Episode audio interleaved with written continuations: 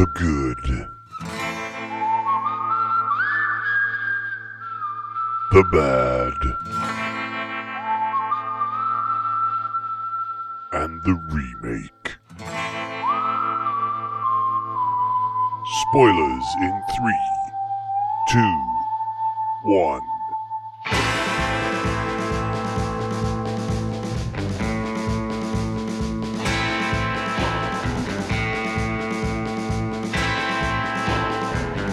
Hello and welcome to the Good, the Bad, and the Remake podcast, where we watch some classic films, some not so great, and their respective remakes. Will the recreation be an unmake, an remake, or amazing? My name is Neil, and these are my co hosts. Hey, I'm Catherine. Hello, I am Ben. Today, we have episode 5 Insomnia. Here are our thoughts on the original, our expectations for the remake, the one thing we'll take from the remake into the original, and a lot more. And to kick us off with episode 5 Insomnia, of course, it is two films, but we can only share the one synopsis. So over to you, Ben. When the body of a murdered teenage girl turns up in a small town, a city detective and his partner are brought in to find the murderer. In the middle of a botched sting, the detective accidentally shoots his partner, and as the endless daylight takes its toll on his mental state, the detective forges an uneasy alliance with the murderer who knows his incriminating secret. Well, you've got whet my appetite, Ben. Uh, I'm very much looking forward to watching uh, to watching both of these films. As long as uh, that's Uh, all that's wet. Oh, that's what she said. Yay! There it is. There we go. Um, so yeah, it's worth worth adding, of course, the original Insomnia being the uh, Scandinavian version uh, and the remake, the Hollywood version. Uh, and to uh, tell us a little bit more about the films, uh, over to Catherine. So the original Insomnia, um, 1997 stroke 98. I found it, it was released in 98, but I find it referred to as the 1997 film quite a lot. I can't find a budget for it anywhere. It grossed worldwide 227,000, which isn't much, but it was only released domestically. So, you know, it's a Norwegian film released only in Norway, but it doesn't look like it cost a lot of money. No. Uh, No. And the the main uh, the main actor, I forgot his name. Stellan Skarsgård. Stellan Skarsgård. Yes, this is before I guess he certainly broke West Western, you know, American fame. Yeah, 30p maybe. he looks very young. Um, director was Erik Skjoldbjærg. Um, he hasn't directed anything I'd heard of apart from Prozac Nation. It's mainly all Norwegian stuff since then. Uh, the remake, 2002, directed by Christopher Nolan. 46 million it cost to make, 113 million it grossed. So, Wow.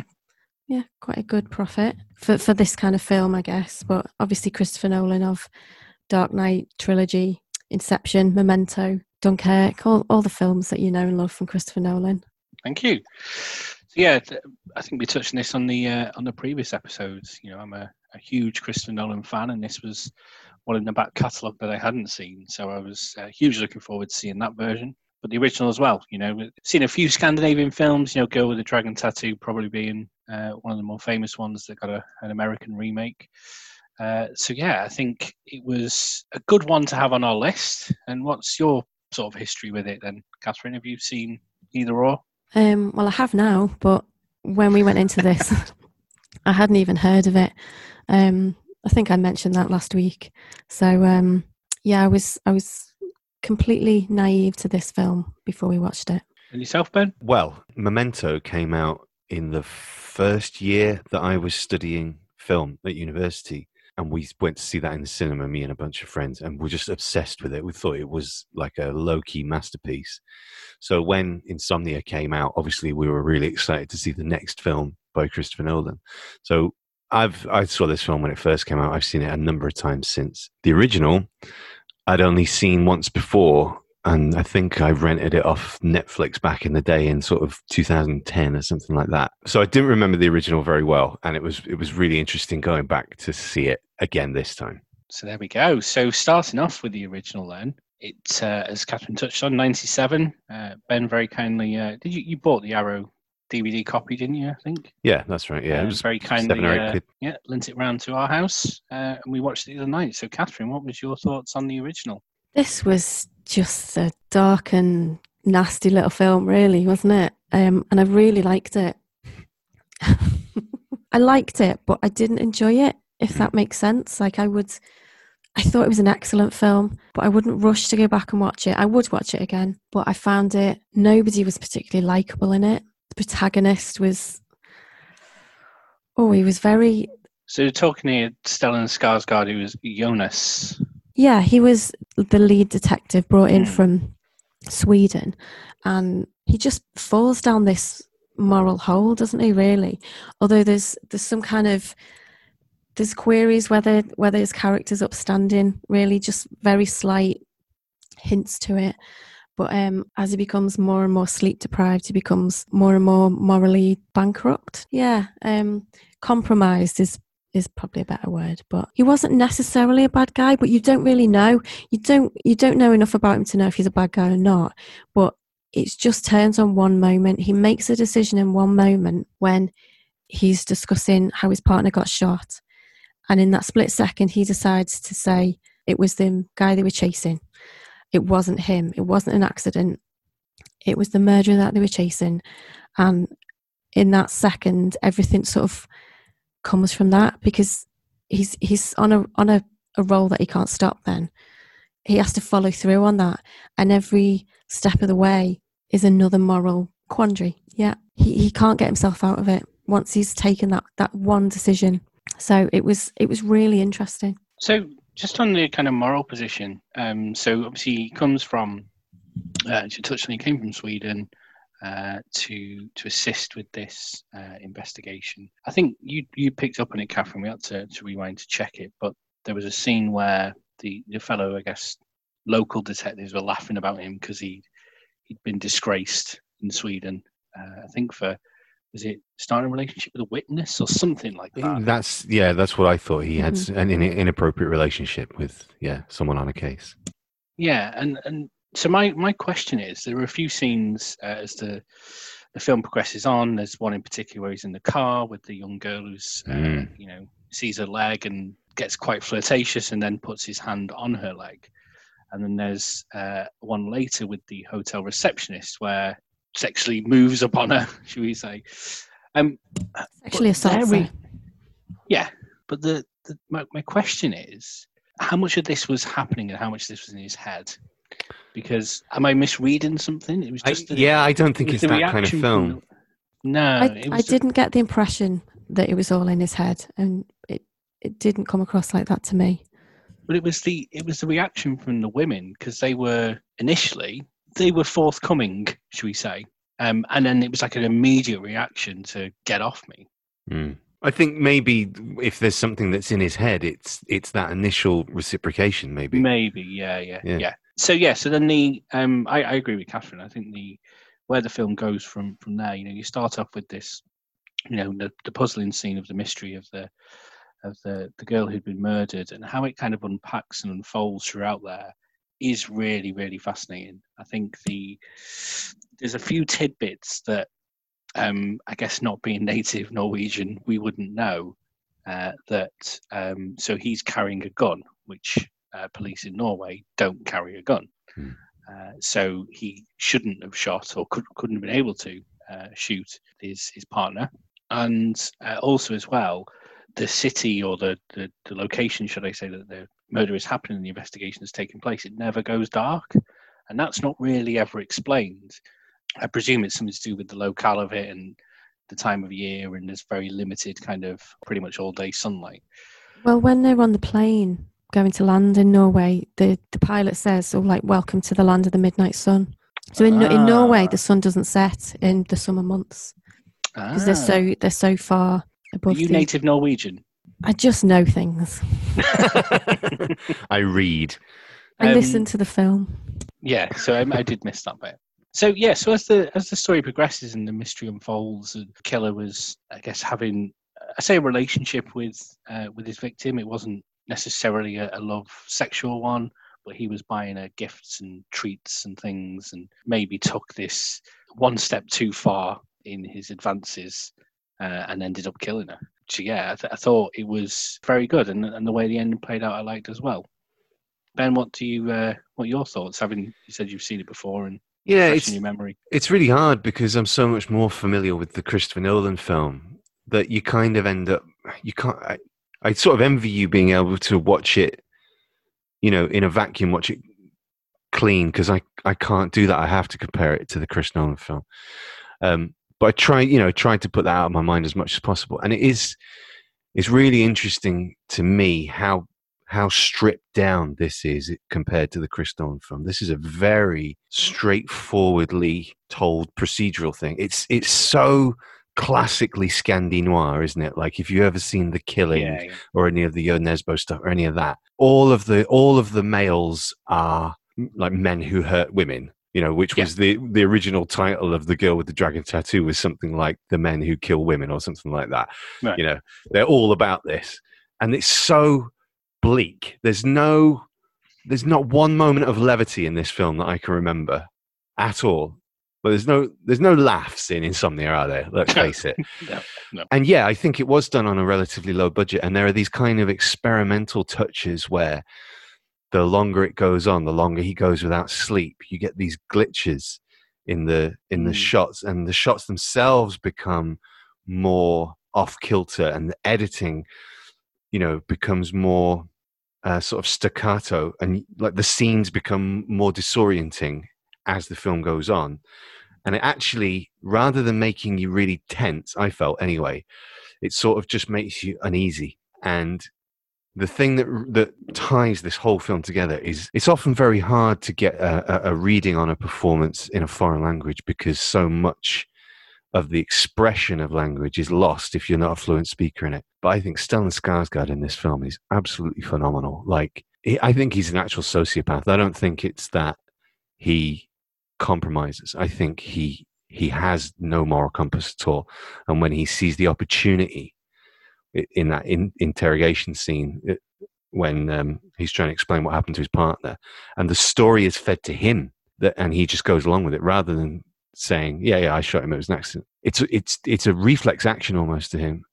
Um, there's one scene in particular that I wanted to to bring out because I think it's it's a really hard thing to do and it's a really hard thing to convey. There's a scene towards the end of the film in a parking garage where the female cop that he's been working with, the female local cop, who you get the impression doesn't really like him very much, is going to escort the girl who he he groped that girl. Like there's no two ways about Yeah, it. He, yeah, he yeah. sexually assaulted a schoolgirl in that car, and the the female cop is kind of sort of onto him, or or he thinks that she's onto him, and he realizes that he has to frame the real murderer and hide it from her at the same time. And it's a masterclass in acting. I'm not doing a very good job of describing it, but there's lots and lots of of twists that have built up, lots of lies, like you said, that have built up, and he's now realizing that he's going to have to frame this guy. There's something that Stellan Skarsgård d- does, which is that he's concealing something from the other actor in the scene, but he's revealing it to us at the same time as the audience, and that's a very, very subtle thing to do, and he never goes over the edge. The thing that I'm really curious to to ask both of you though is what you make of the last shot of the film. Do you mean when he's driving through the tunnel Yeah. going back? I when he was closing his eyes as if he was going to sleep, I thought, oh, he's he's going to crash and die, and that's going to be the kind of the morally compromised, the, the bad guy, if you like, will die at the end. And they didn't do that, and I'm really glad they didn't do that because that feels like too much of a Hollywood ending in a way. I like that he just, yeah, carried on. He got got away with it in a way, but he could have been doing that his whole life, getting through his life, and it and it's been and gone and on to the next thing. I I liked that. Is that the scene you mean? Yeah, yeah, Yeah. It's really hard to get a reading, I think, on what's going on Mm. behind his eyes, and I think that is the point of the shot. But So yeah, because it does the fade to black, doesn't it? But his eyes are lit, yeah, um, which which which looks uh, quite freaky and funny at the same time. Before we move on to the to the remake, did I did I see a Keanu Reeves poster? yes, of of course you did. Of course I did. The girl who was murdered has two posters in her room, and one of them is a very, very good-looking Keanu Reeves Absolutely. Yeah. in black I and white. now. Yeah. Yeah. And tune into the Keanu Copia. Thanks very On, uh, on podcasts. So on to the remake then. So uh, this, uh, of course, being it actually was only remade a few years, few years later, and I get the sense that it was an opportunity for Hollywood or America to to to remake, uh, a, you know, a, a very solid uh, original Scandinavian film. So Catherine, what was your thoughts on the remake? I was expecting more from a Christopher. No, I was expecting different from a Christopher Nolan film. A Christopher Nolan film about insomnia. I mean, all his films are very. They mess with time or they mess with um, reality, and I thought that the insomnia portion, I felt like he would play with the insomnia far more. To me, it did not feel as a 25 year sufferer of insomnia. I feel like I have quite a personal relationship with it, and it did not feel it. It didn't bring out any of the feelings of that you that come along with insomnia. For me, it's probably very personal to everybody, but for me, I didn't get that, and I was expecting it. Just because he is known for all of his films mess with reality, bend reality, or you know show that in a different way. I was expecting more of that, but it was quite a standard police procedural in a way. Although, diff- I mean, excellent. It was, I say standard, I don't mean standard because it was excellently done. It didn't feel like a different, anything different in a way. Just, So think- just set it at a better level. Yeah, I think in in terms of that, though, this um, you know, starting with if we start at Memento, let's say, and I guess this is he directed this film, but it isn't his film.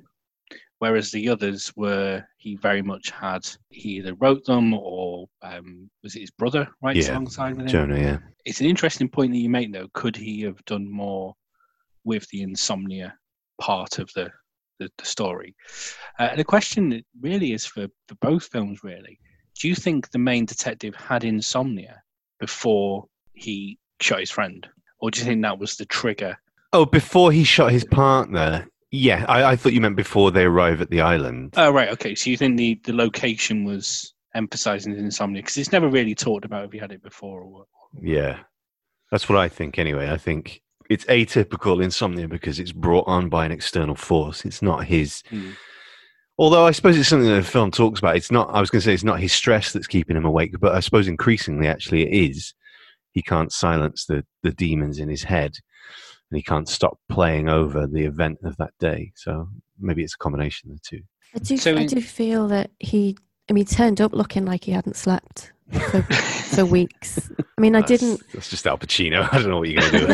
yeah, so I didn't. As the Um, movie went on, he did in his body. I felt like he started to portray someone who's very sleep deprived and slower movements and just a bit not really there sometimes. But but I felt he looked he looked the same all the time. Just that he was tired from the moment he, he was on the plane. Really, the whole way Mm. through, he already looked exhausted. But then he was a cop enter and entering the sort of the final stages of his career. Really Mm. already under investigation by internal affairs. So maybe he was very stressed and very just tired, tired of Mm. his job. well, on that, because that's um, a- a slight tweak and, and difference on the original. So, uh, the the disgraced cop uh, having that sexual interaction with a witness, whereas in the remake he was in under investigation for something different, and uh, it was the internal affairs uh, cops that were uh, looking into him. I think we see snippets of it in the newspaper at the start as they're flying in, and it plays a bit more of a role as the, the film progresses. There is one thing I want to mention here, though, about the plane. That's Christopher Nolan. You know, the plane coming in, there was a wide angle shot. The plane's coming, he was really like letting himself loose because, Yeah. you know, Memento didn't have scope to do those kind of things. I've not seen it for a while, um, but there certainly was no planes in Memento. Yeah. Um, so, yeah, that was like, okay, yeah, we're watching a Christopher Nolan film here. There we go. Very what an amazing shot as well as they fly over that sort of glacial plain. It's it's stunning. Like it looks like an alien world, and it's it's not a stretch really to go from that to something in Interstellar. You know, so then as the um uh, the film goes on we get introduced to to most of the uh, the, the main cast uh, within it. So hilary swank playing the, the female cop. I'd be interested to hear your, your kind of thoughts on it. Well ben and catherine really because i think she plays a much bigger well she's got a lot more screen time uh, in the remake. In the original though while she didn't have a lot of screen time she did play a key role in that kind of not quite the final scene but the sub-final scene. She kind of cracked that the detective was a bit dodgy Hmm. and he did kill his mate. But in the in the remake, uh, Swank gets a lot more kind of scope and time to develop that. So, what's your kind of thoughts on on that? yeah. Oh, I think the two most important changes in the remake because it's it's a pretty faithful adaptation of the earlier film. But the, well, I guess there's three big changes. One is the the character that Al Pacino plays is is a lot more human, I think, than the Stellan Skarsgård character, and rather than him not having, in my opinion, any sort of morality really to begin with, in this, I think it is compromised. I think he gradually has to compromise his his beliefs, and he's got this guilt about an old case where he compromised. He did the Yeah. wrong thing for the right reason, and I don't think he's doing the wrong thing for the right reason anymore. In this, he's doing the wrong thing for the wrong reason, and you watch that play out in Al Pacino's performance.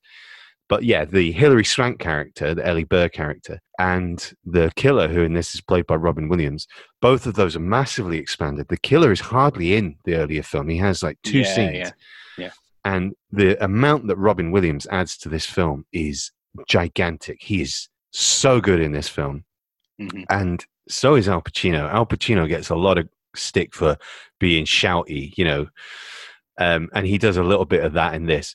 But there are two scenes in particular that, where I think he is absolutely phenomenal. The scene where he's explaining to the the woman who works on the reception at the hotel about the Dobbs case, the one that's going to be unraveled by internal affairs. That again is a very difficult thing to do because he's he's reminiscing in a realistic way uh, without like doing a kind of actually trick of pretending to remember that often comes off, you know, very phony in films. He absolutely nails it, and it doesn't feel out of place at all. Uh, and it's it is similar to that garage scene in the in the first film. But the very very best scene in the entire film for me is on the ferry when um, Al Pacino and Robin Williams meet face to face for the first time. There is no scene in that earlier film that is anywhere as complex and as nuanced and as strange and as brilliantly edited and shot and acted and written as that scene on the ferry. And I think, regardless of the, the merits of the film as a whole, I, I understand why it's kind of the forgotten Nolan film because it is the most straightforward in a way. But that is a is a classic scene that can sit among the best in, in Nolan's career, for my money. It was it was a great scene, but this the scene that made me sit up and go, "Oh yeah, I'm interested in this film." Was in the school when he was interviewing the boyfriend of the murdered victim, Mm. um, and you know he's being a dick, and he's like, "Oh, you know, you're coming in here with your leather jacket, or whatever. You know, Yeah. I don't care. Get lost." And he just brings the guy's pulls it closer, doesn't he? The desk, Yeah. and he just says, I, I can't remember what it is he says, but he just sort of lays into him, but quietly. Yeah. He doesn't do the big Al Pacino thing. And I was like, oh, yeah, I like this. Is, yeah, I'm interested now. I thought that was a great scene. It's Just a gonna little prick in a leather jacket. on the on the point that you made there about Pacino's best when he's been quiet in this film. I totally agree with that. He does have a couple of the shouty moments, but they stand out because the rest of his performance is so quietly spoken. And I think that scene in the classroom is great. The very simple thing of taking the cigarette out of the kid's hand, flicking it away, pulling the desk towards him. Yeah, it's great. It's a real power move. It's a real boss move. Uh, but also the scene where he has to tell his partner's wife that he's dead Yeah, yeah. there's so much going on in that scene and I, legitimately i think pacino is really good in this film the other thing you said about how you know nolan likes to play around with time a lot in his films. And this is the kind of the outlier because there's not as much of that. I think he does do a lot of things as the film progresses to try and put you in pacino's state of mind of how everything is distorted now. But the one thing where I think it does make a really nice pairing with Memento is in how unreliable memory is. Because every time he replays what happened to Hap, like when he shot him, it's different. His memory is changing as he loses more and more sleep. Ah, And that's I never what- picked up on that. that's one of the things that you know memento is about is that memory isn't perfect and and you know you can't trust someone's recollection of something particularly the more time goes on and i think that's the thing that i really like about this film is chris nolan became the chris nolan that everybody knows and loves when he did batman begins so there's really only memento and insomnia that precede that they are like nolan phase one and they look and sound and feel a lot like one another. And every other Christopher Nolan film looks and sounds and feels totally different. So this is almost like a snapshot of what Christopher Nolan's career would have been like if he'd been more like David Fincher. And I kind of wish that he would do another film like this again, you know, something relatively small compared to the gigantic films that he does, because the character work and the performances in this film, I, I think, are really top notch. I really, really, I and I'll go on the record now as saying I prefer this to the the original as as Wow. remakes go.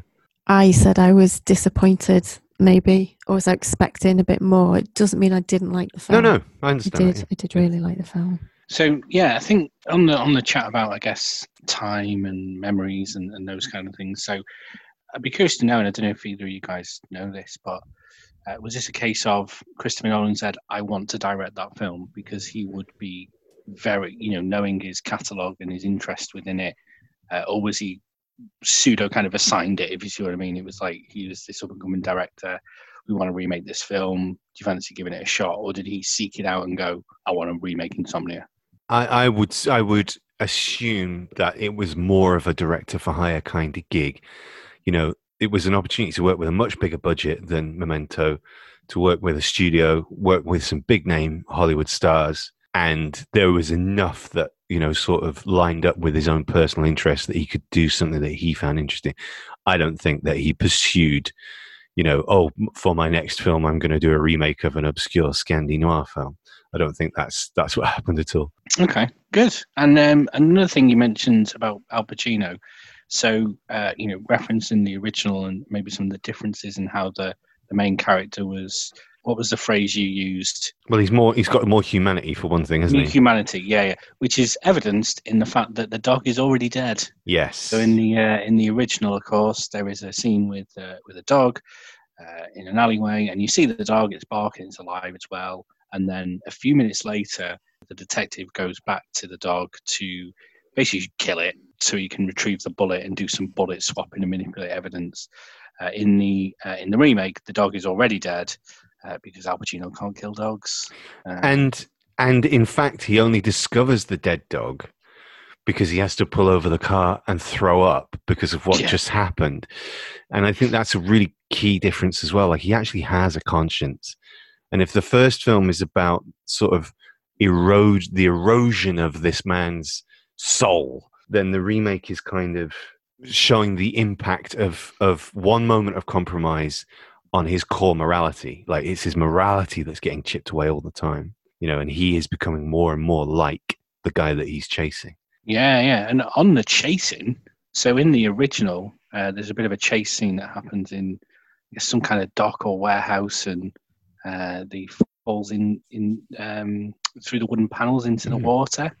Uh, whereas in the in the remake, um, that log scene is amazing. Terrifying. Where, where, uh, so Al Pacino is chasing uh, Robin Williams across some logs, and again, this is Christopher Nolan stretching his legs a bit, you know, letting himself out. Okay, give me a chance to do a bit of action. I'll do a bit of action, and Yeah. the way these, it's just brilliant. It's just amazing um, how that whole kind of scene plays out. It's a re- it was a really really dangerous stunt, and people die every year in that industry just from from that kind of thing, just getting trapped under the logs. Every single year, people die in the industry. It's a, it was a really really dangerous stunt when it happened. Uh, so Robin Williams. Ben mentioned uh, Robin Williams in that scene on the ferry, uh, which I should add actually is a lot better than uh, previous ferry scenes in remakes that we've watched in this podcast.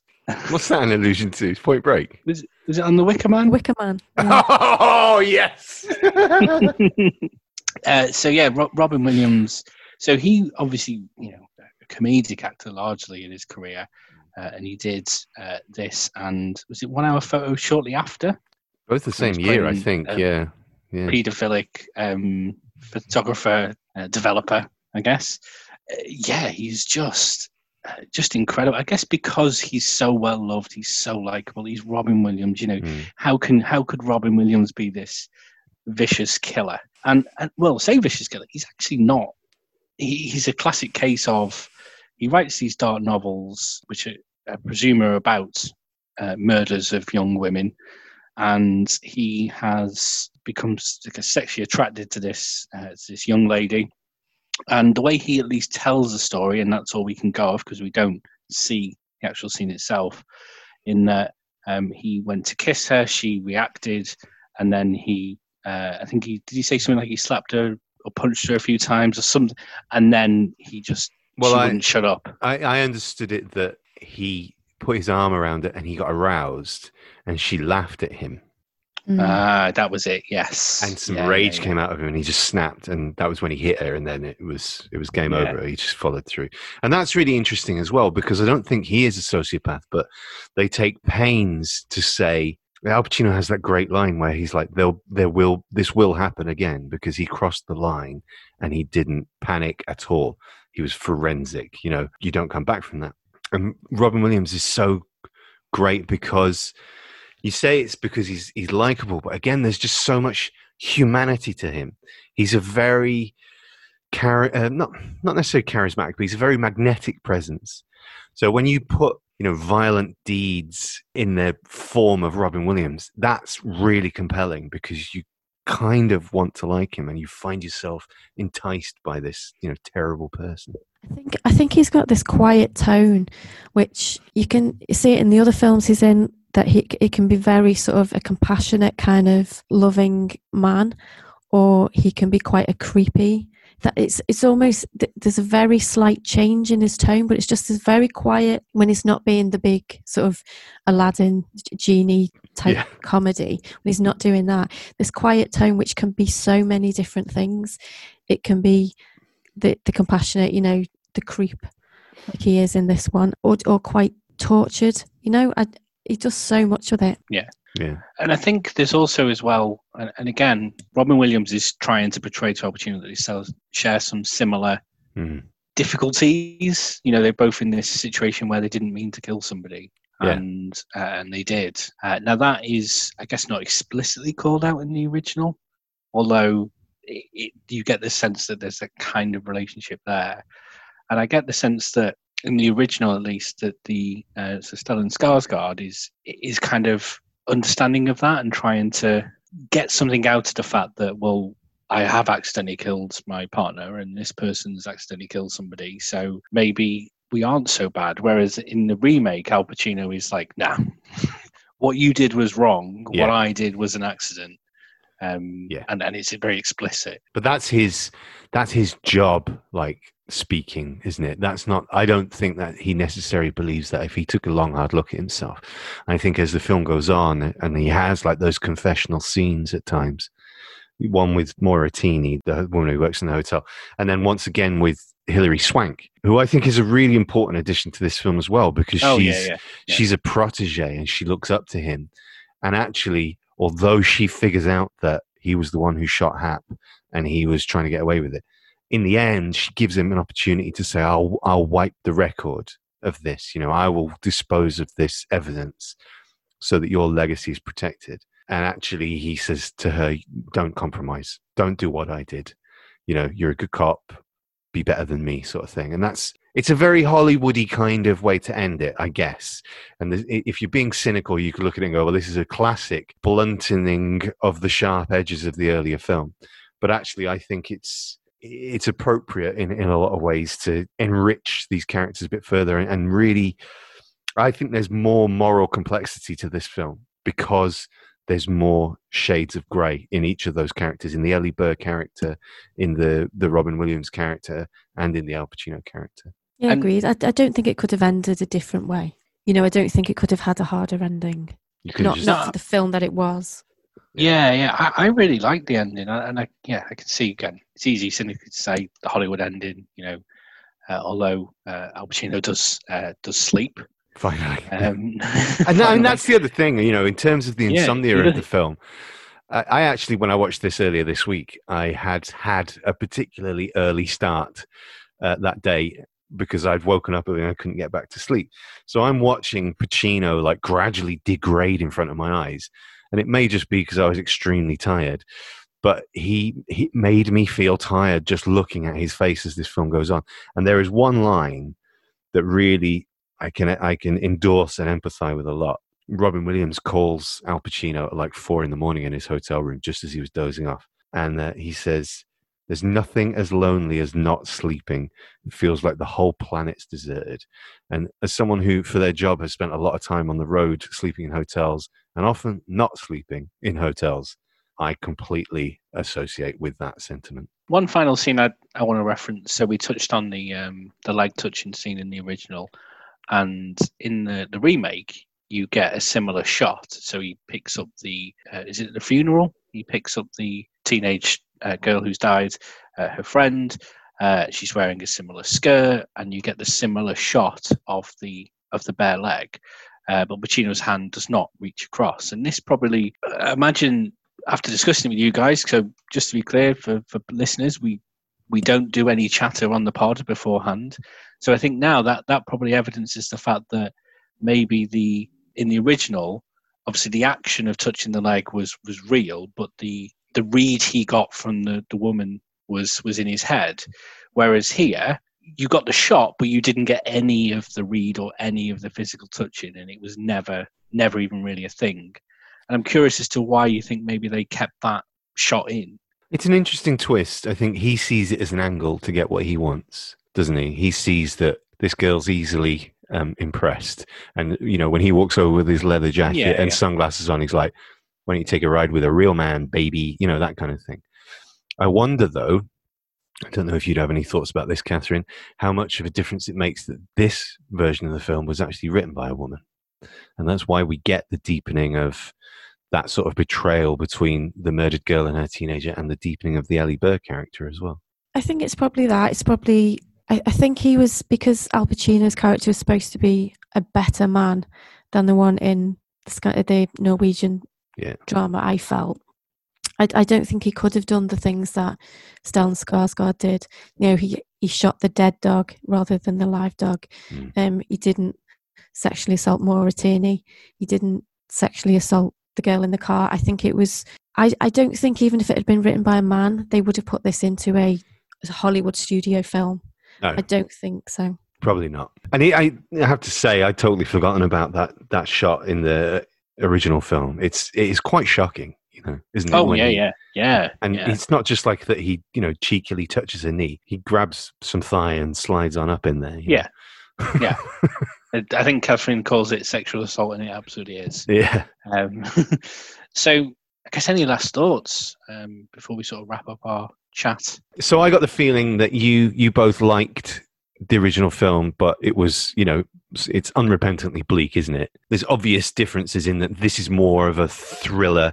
You know, it has action scenes and that. But did you enjoy it more, or did you think like it was more thoughtful or less thoughtful? Or You had to work a lot harder in the first one to understand what was going on. Um, and I don't think that was just because it was subtitled and was in Norwegian. And I felt that, like you said before, it was more stripped back, but you still had to work harder. Um, there was more going on in the, the second one, in the remake.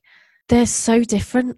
That It's the same story, yeah. almost identical, but they're such different films. They feel so very different. And I enjoyed the Christopher Nolan one more. I Mm. enjoyed it more. I would watch the other one again, but if I had a choice, I would watch the Christopher Nolan one. Yeah, I've just realised. I've just realised that Yeah. that's the one I'd go for. I think um, from what you said, Ben, I'm so pleased I saw it the the right way. So I saw the original first because I can imagine how much you watched the remake first and then the the original after. Uh, obviously, before way before this podcast was even a thing.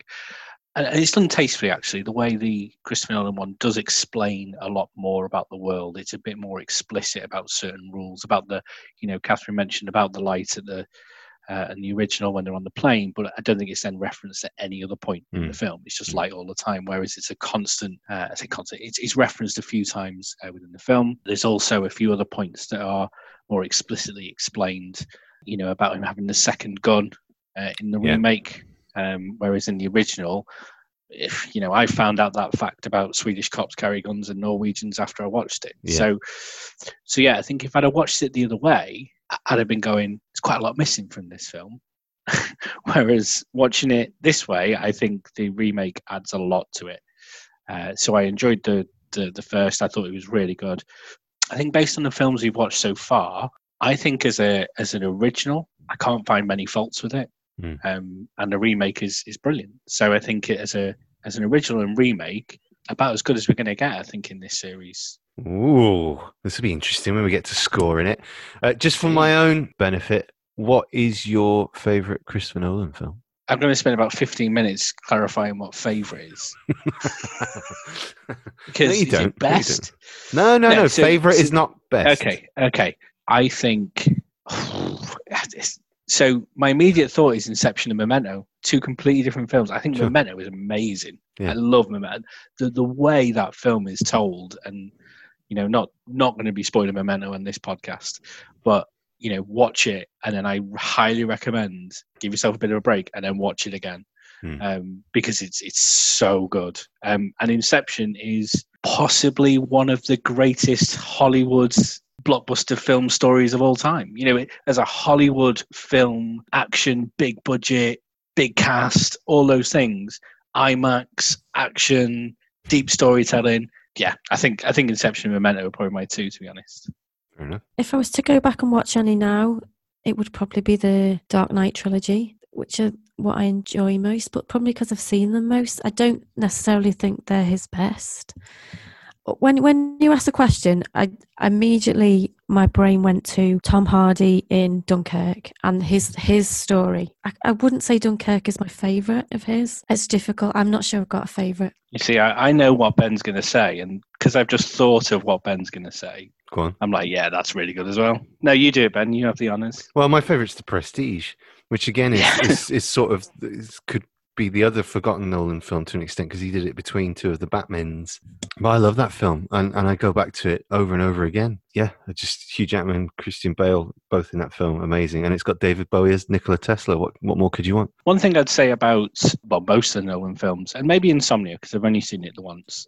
My my kind of measure for you know, there are lots of very good films out there. A film that can almost take it to another level on a rewatch. Mm. It might have a big twist or a big reveal or whatever, but you the way that reveal is told and then you watch it back and you Yeah. see all the little snippets and he is a master at Yeah, that. yeah, he's- he is. so good at that Absolutely, totally uh, as is uh, as is Denis Villeneuve, of course, Yeah. because I watched Prisoners last night, which was Ah, incredible. yeah, very good. Uh, we'll, we'll chat about that later, then, because Catherine hasn't seen it. Are we all happy? The only thing I want to mention, because it's going to inform what I take through to the original, we mentioned that uh, incredible shot of the glaciers at the beginning. Wally Pfister was Nolan's go to guy for cinematography for most of his big films until recently. And he's right up there with the best that there ever were, in my opinion. Uh, and also David Julyan's score, who he also did the score for Memento. And I think that adds a lot to this film in terms of mood and, and atmosphere. And it's another reason why this feels so much more like Memento than any of the other subsequent Nolan films. So I just want to shout those both out because they're, they're both excellent. So there we go.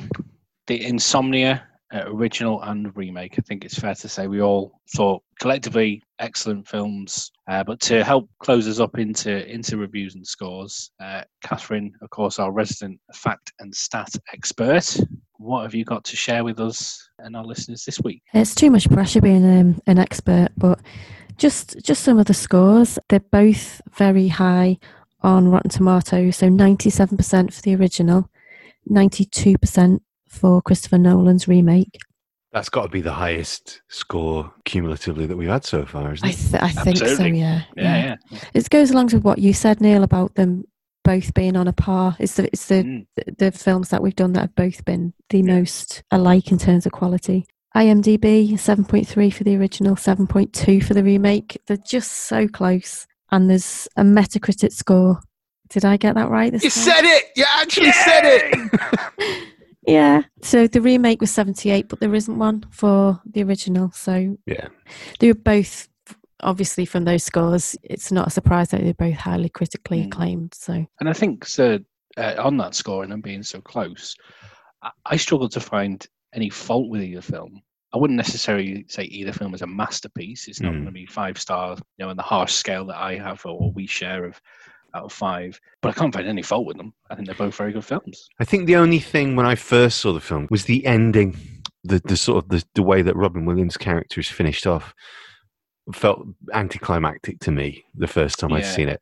Now I guess it's it's kind of a, an, an updating and an homage to the way that the killer is dealt with in the original film. But that would be the only thing that stops it being a five star film for me. The beach scene in the remake, when they had to film that, they couldn't access it by land. So they had to have everything, all pieces of equipment, all sort of portaloos. They were all out on barges out in the lake because they couldn't, they just couldn't access it by land. So it was really difficult. It also wasn't misty, that was all smoke. Ah. The fog, it was all We smoke. didn't mention the fog actually. I thought that was pretty cool and impressive. Uh, Well, that is what they call in literature class pathetic fallacy, where the fog represents the confusion of the antagonist's mind. Tell who's got the film degree here. Oh, and they nearly they nearly um, all got wiped out by an avalanche because that Lovely stuff. final the final scene um, where they they shot at Robin Williams' cabin. That was, I mean, they scouted that location in it was like six foot of snow, and they didn't even know what they were looking at, and they had to just sort of go with it. And just from pictures of what it what it used to be like, and they set up sort of up in the the mountains to near that place when it eventually all thawed and they, they could build that set. But they were told they shouldn't really do that because it was an avalanche prone area. And they did actually it the they heard a rumble and it the avalanche came down from the mountains and stopped just before the whole base camp. Base camp that sounds like mountaineering, but where they'd set Mhm, up all their, their equipment. So, Ben, have we had any listeners' feedback? So Richard Mall's been in touch after our RoboCop episode to say, really enjoyed the RoboCop episode. Inspired me to give the remake another chance. It's not the original, but some good stuff, better than I remembered. It got me thinking about films with multiple remakes, and if you exclude things based on previously existing stories, like A Christmas Carol, there aren't many. You're doing Seven Samurai and The Magnificent Seven, but could add Battle Beyond the Stars and The Magnificent Seven 2016 and as we previously mentioned, A Bug's Life as well. Personally, I like a bit of Leone, so Yojimbo, A Fistful of Dollars, and Last Man Standing make a nice triplet, though that might be a bit too much spaghetti. Thanks for that, Richard. So, what he's referring to there is we're doing Akira Kurosawa's Seven Samurai that was remade as a Western as The Magnificent Seven. Akira Kurosawa also did Yo- Yojimbo, which was also remade into a Sergio Leone movie called A Fistful of Dollars, that was then remade by Walter Hill as a slightly more modern 30s set Western with Bruce Willis called Last Man Standing. Uh, I would argue that that is the law of diminishing returns. Fistful of Dollars is good. Last Man Standing is just fine. But we'll add them to the list. I'd do Yojimbo and Fistful of Dollars for sure. I think that was on the uh, on the on the centralized list Yeah. um, when we were talking about films. So yeah, I've I'm really interested in seeing. Uh, so I've seen both Seven Samurai and and Magnificent Seven. I'm really curious to see in with this lens of it being a remake. You know how it how it doesn't it, and you know a lot of Kurosawa films ultimately went on to either be remade or influence uh, Western films, and not just stories. You know the way they were shot, the way Yeah. they were the camera work, the way you know, all Kurosawa's work was influenced hugely into into Western uh, movie making. So Yeah. I think literally sitting down and watching these two films as as remakes, but I guess not. You know, it's, I think that it's the first. That will be the first remake we do where the title of the film is different. Yes, I think you're right. Yeah. hmm So and the only. So I mean, I don't have my knowledge of Kurosawa films or even Western films is is zero. Really, it's uh, very very limited. I've probably seen a few westerns Sunday afternoon, and they all kind of roll into one for me. So I'm coming to this completely, completely as a newbie. It's a shame in a way that we're not doing the Sergio Leone Western rather than because Magnificent Seven is a, is what I would call, although it's a great film, it's a very typical studio rabble rousing adventure Western. Whereas what Sergio Leone did with the with the the Man with No Name films is much more exciting, sort of cinematically. And I think Catherine, if you'd never watched any of the Sergio Leone westerns like Once Upon a Time in the West or The Good, the Bad, and the Ugly, any of those, I think you'd really dig them. I think that the style of filmmaking is very influential on the filmmakers that you guys like. So I'd recommend at some point getting involved in, in those because I think you'd really dig them. Oh well, thank you. That sounded so formal. I will. Thank you. Thank you very much. I Felt like I should have put your hand after that, Ben. uh, yes, you'll be hearing from us. We'll have a poll at the end of the season to vote on these films. So whether you're excited about us watching them or whether you, you want to watch them yourself, uh, do feedback and get involved in the vote.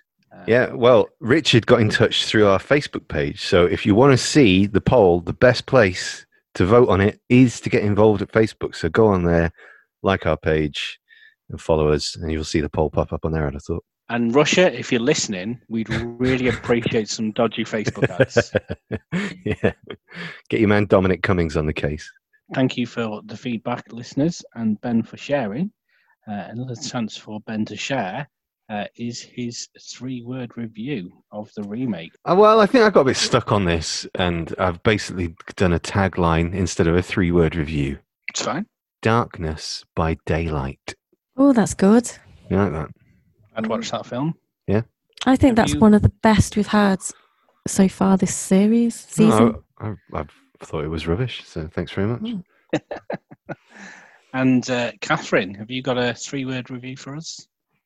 Oh, see, I'm not good at these. I don't, I don't like doing these, but I, I literally just described them, and I'm going to go with superior cop thriller. I, That's Yeah. that's a three word review. Yeah. Yeah, I've gone for a superb Hollywood remake.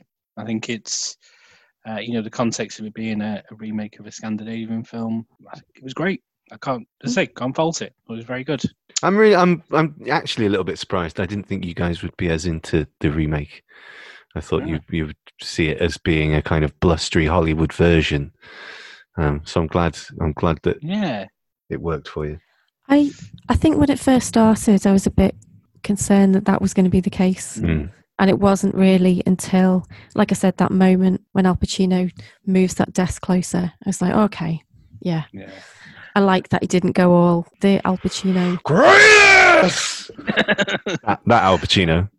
that Al that Al Pacino. Pacino. But uh, I I think I think the last twenty minutes, half an hour, added a huge amount to the film. The the difference in the ending, they're um, all in the, the bar having a drink, and Yeah. one thing we actually didn't talk about actually was the planting of the gun and how all that played out in the in the original and the remake, and the differences, and, and basically framing the boyfriend essentially. So I guess they were in the in the bar having a drink because they've cracked the case. Uh, but Hilary Swank is the one who pretty much knows that they haven't, and then she puts pieces together, and uh, then it ensues that they end up at Robin Williams's cabin. And I think that adds a lot. So I think that was really good. I think it was done Yeah. very tastefully. It was done well. Enough difference for it to be a very good remake. So yeah.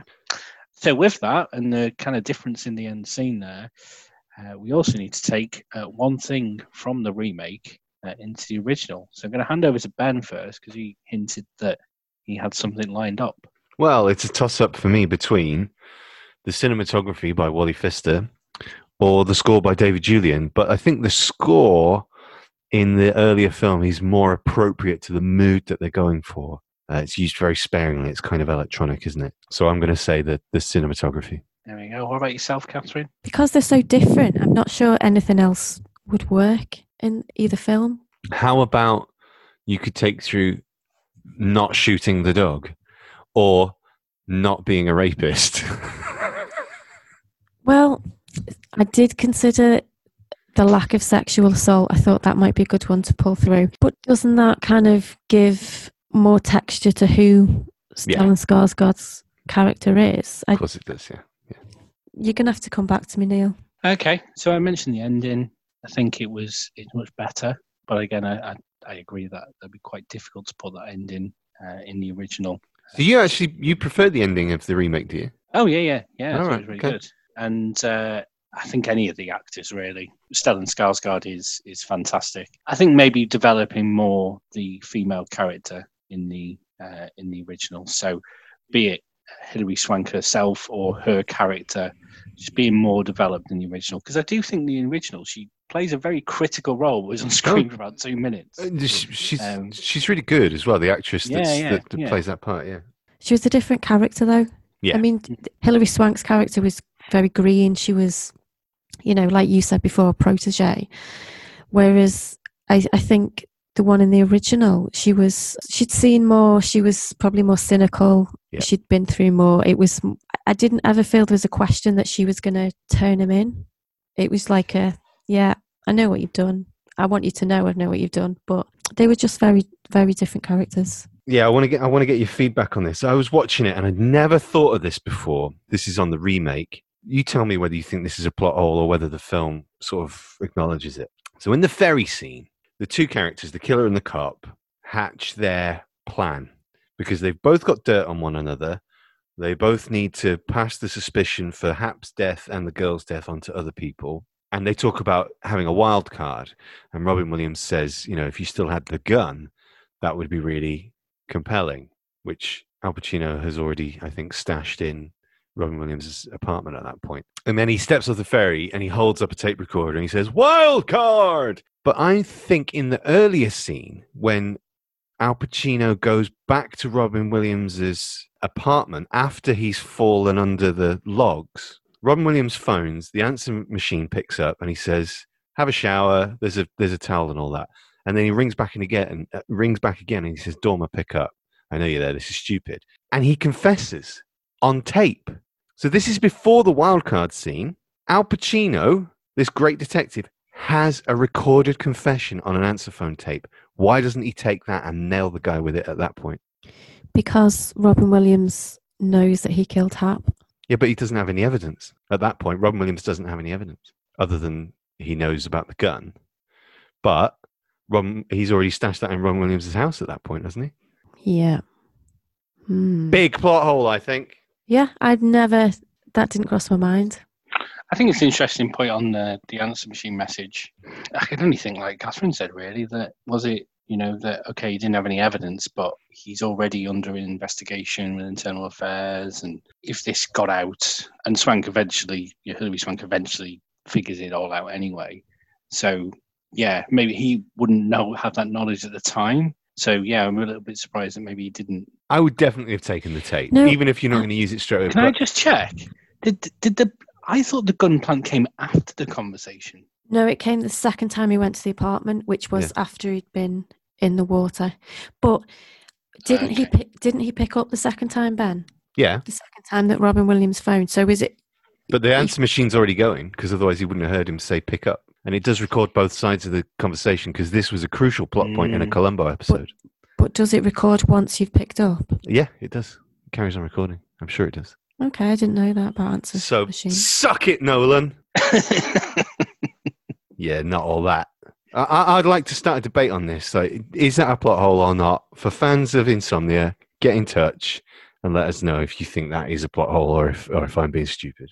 So we've uh, shared our thoughts on the on both films, really feelings for them and whether they were good, great, or or otherwise indifferent. Uh, but critically, we need to do our good, bad remake scores. So Ben, remind the listeners of the uh, the three scoring options. If it is an excellent remake and even potentially improves on the original film, we're classifying it as remazing. If it's, you know, a little bit of this, a little bit of that, that's fine. Well done. Yeah, okay. Then it's an agree make. And uh, if it's the Point Break remake, it's an unmake. Well, I, I've already said it. I, I think this is remazing. I think both films are excellent. And I think there's an argument to be made, actually, that the original film probably is closer to like flawless, like you're saying, you can't really pick any holes in it. But I really like the deepening of the characters and the and the stylistic touches in the remake, and that that sort of overall mood and atmosphere is more to my taste. So yeah, remazing for me. Amazing for me. I really liked both of them. And I think I said before, it's difficult to pick, but I think the Christopher Nolan just tips it for me. But yeah, amazing.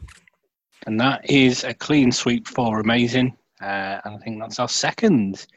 Looking back at this scores, that's our second clean sweep uh, after Little Shop of Horrors. I think it was an excellent remake. It's it's it's how you do because remaking foreign films Mm. is a is a very I was going to say easy thing to do, and that, that's that's harsh because it makes it more accessible. Not everybody is into subtitles and foreign films and those kind of things, and often they can be uh, far too dumbed down, or, or they can really uh, change too much to to Americanize them, if you like. Uh, I think this is an excellent example of how to make to remake a foreign film very well. Yeah, I agree. And it will be really interesting if we do another batch of films to look at The Vanishing and its American remake because they were even done by the same director. In my opinion, that is a classic example of a Hollywoodized, you know, 100% remake missing what was so great about the original film. Amazing. So, Insomnia, clean sweep for amazing. That is highly recommending watching both films if you haven't already. We obviously spoiled them if you've got this far in the podcast. So, our sixth film is going to be Ghostbusters and the remake Ghostbusters. So, uh, in terms of these films, uh, and I guess our kind of histories with them, the original Ghostbusters is a huge favourite of mine uh, when I was younger. Um, I had the video, went on to DVD, had now since bought the 4K version. It's just absolutely fantastic, and I've not watched it probably in a few years now. So, very, very much looking forward to, to that. And the remake, of course, uh, which came out uh, a few years back, I ignored and avoided. I think for you know the backlash it got, the reviews that it got, I didn't want my original Ghostbusters experience tainted. So I think going into this podcast and having to watch it, I'm really, really looking forward to, to seeing it. Because I had similar feelings about Robocop, and Robocop remake turned out to be pretty good. So I'm curious to see uh, what the Ghostbusters remake is like. Catherine, what about you? Have you seen uh, either either or? Well, I've always seen Ghostbusters the original. I'm an 80s child, so of course I've seen Ghostbusters the original. Um, yeah, one of my favourite movies. I haven't seen the remake, and it wasn't because I avoided it in particular. I mean, I, I was aware of all the controversy around it. I, I just never got a chance to see it. That was it. But um, it, it's definitely made me apprehensive to see it because I don't want it to be bad. I want them to stick it to the man or the men. Smash So- the Ghost patriarchy. yeah. Yeah. So um, but yeah. So I'm I'm really looking forward to watching them. Yeah, I look. We all grew up with Ghostbusters with that age, and I'm the guy that even defends Ghostbusters too. I really like it. Um, but I also saw, I did see the, the, the remake in the cinema, and I, I was quite public about the fact that I like the remake as well. But it's not doesn't mean it's flawless, and I'm looking forward to chatting to you both about it. So, if you do want to uh, to watch along with us, I'm sure many of our listeners have seen the original and perhaps the remake, or maybe you did, uh, maybe it did pass you by, or you chose not to watch it. So, as always, we can uh, help you source these films digitally. So, if you search on justwatch.com, you can uh, source these films. The original uh, is available across all major platforms at 7.99. It's also currently available. I'm not sure at time this podcast goes out uh, for 4K at 7.99 on both Amazon and Apple. So perhaps worth if you've got the equipment to, to watch at that definition, then definitely check it out. Uh, it doesn't appear to be available digitally to rent, certainly not across the major stores. Uh, although why you'd not buy it, I don't know. Uh, but if you do want to stream it, it is available on uh, on Sky, I believe. Uh, so Sky Go Now TV, and of course, if you've got uh, the standard Sky box set up at home, uh, the remake is also seven ninety nine across the board, and that is also available on 4K. Uh, again, time of recording, it is. I think it's on a discount on one of the stores. I think Microsoft, it's uh, six pound forty nine. Uh, so it's actually cheaper than HD, which is interesting. Uh, but it's available in 4K from from sort of six to six quid to ten pound. Uh, so definitely, uh, definitely seek it out and just watch. Find your preferred store, or of course, if you're old school, I'm sure you can pick up the DVD, Blu-ray, or 4K at a reasonable price as well. So Ben, if uh, people are watching along and they want to get in touch, uh, give us feedback and things, how can they how, can they do that? Well, if you're dinosaur and you live on Facebook, you can find us at Good Bad Remake or search for the Good, the Bad, the Remake movie podcast. Uh, we're on Twitter at Good Bad Remake, and we also have an email account. You can send us essays about how brilliant we are. Goodbadremake at gmail.com. Great, and we're looking, of course, for you to get in touch, feedback on the film themselves. If you've got a three-word review, you know, have some interesting take, or even actually a film that you would like us to cover in our special uh, eleventh episode. So we're curating uh, some of those uh, on on some of those that have been mentioned either on Facebook or or on email. So so far from our listeners, we've had suggested Scarface, the producers, Girl with a Dragon Tattoo, The Thing, The Departed, Total Recall. Uh, so yeah, if you want to vote for one of those, They, they all um, sound good to me. I'd, I'd do an episode on any of them. do get in touch, and the idea will be at the end we will curate it into some kind of poll that likers on Facebook can can vote on. So there we have it. Insomnia is done. Ghostbusters uh, is the one to watch next week. Uh, so thank you for everybody for listening. Continue to like us, subscribe, leave us a review, all the good stuff. Uh, we really appreciate everyone's thoughts and feedback. Do tune in next week. Uh, so thank you very much and goodbye. Cheers. I'm Ben. Goodbye. Bye.